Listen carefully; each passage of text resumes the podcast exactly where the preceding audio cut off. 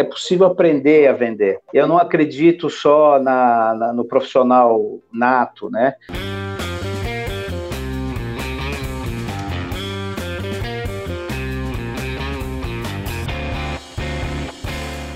Eu sei que você também faz treinamento, né? É uma das coisas que você ministra aí dentro do seu trabalho, né? É, cara, queria que você falasse assim para o nosso público que está nos acompanhando aqui, o que, que não pode faltar assim num treinamento, cara, na área comercial? O que, que você não pode deixar de fazer? Assim, aquele arroz com feijão, né, cara? Vamos chamar assim, né? Aquela coisa assim bem do básico bem feita, aquele arroz e feijão gostoso da tia Anastácia, né? Aquela coisa assim bem feita, né, cara? O que, que a gente não pode deixar de fazer para uma equipe, cara? Bom, primeira coisa, vamos falar sobre treinamento de maneira simples e o que não pode deixar de fazer. Uh, primeiro é que treinamento tem que, ter, tem que ser um programa, tem que ser um pilar, né? Uh, não é possível que você coloque um, um vendedor para trabalhar com o seu produto se ele não tiver minimamente uh, preparado para trabalhar o seu produto.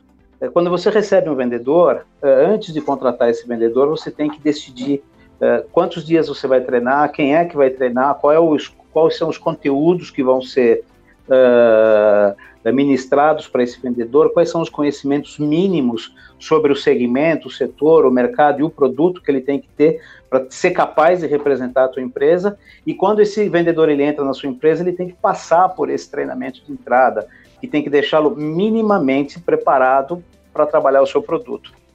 Quando esse treinamento acaba, esse vendedor tem que ser avaliado, tem que ter uma, uma prova teórica, tem que fazer um roleplay, tem que fazer uma visita junto com ele, e você tem que avaliar se esse vendedor está pronto para trabalhar o seu produto. E se uh, você identificar que ele não está, ele tem que voltar para a sala de aula e refazer, sala de, de aula e refazer aquilo que eu chamo de treinamento de entrada. Treinamento de entrada, uh, uh, toda empresa tem que ter, e se você quer ser minimamente previsível e escalável na sua, no seu time, você tem que treinar todos os seus vendedores da mesma maneira, né?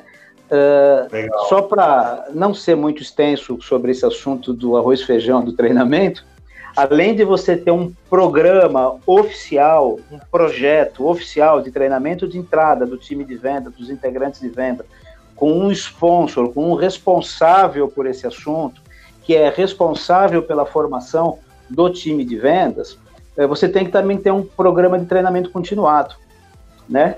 É, para o resto da vida, enquanto esse profissional ficar dentro da tua empresa, ele tem que ser treinado quinzenalmente ou semanalmente acerca do setor, acerca do mercado, acerca do desenvolvimento do setor que você atua e acerca uh, do produto que você trabalha, né?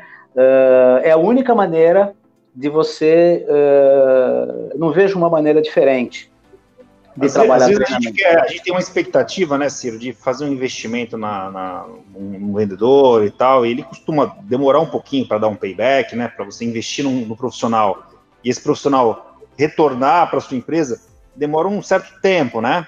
É, quanto você estima, eu sei que tem casos diferentes, né, tem vendas mais complexas, vendas tem um ciclo de, de duração um pouco menor e tal, mas quando, assim, digamos numa média, assim, cara, quanto tempo seria o ideal para você deixar o cara na versão um ponto zero dele, vamos chamar assim, né, a versão de entrada, né?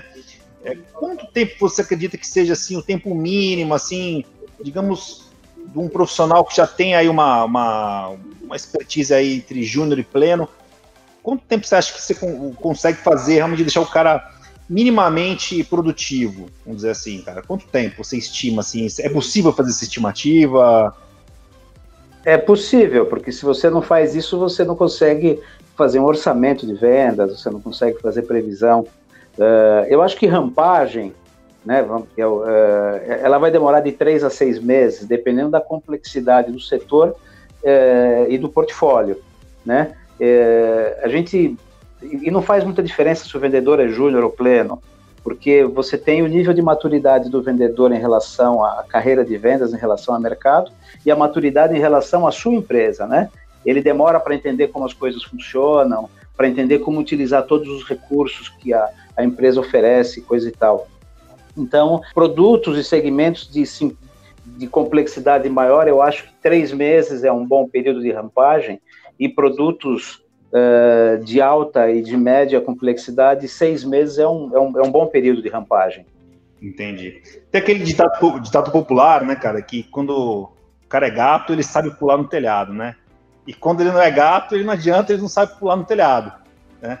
Existe alguma, alguma maneira, assim, rápida da gente perceber, assim, cara, não contratei um vendedor, não contratei um profissional de vendas, errei na contratação?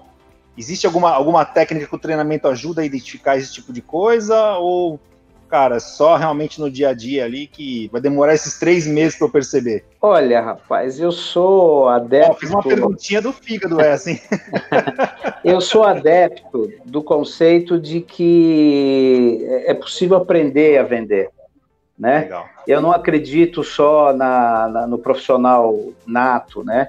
Aquele que nasceu com, com, com alguns traços, uh, alguns atributos pessoais, de habilidades, de comunicação, que tornam ele um, um vendedor uh, melhor do que o outro. Para mim, eu acredito venda como um processo, que tem começo, meio e fim, uh, e que cada empresa uh, desenha e encontra o o seu melhor processo.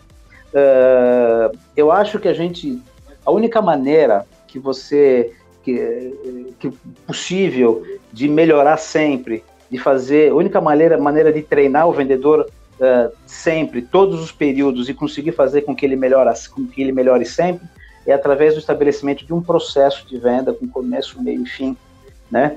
Com as fases muito bem uh, delineadas, muito bem discriminadas.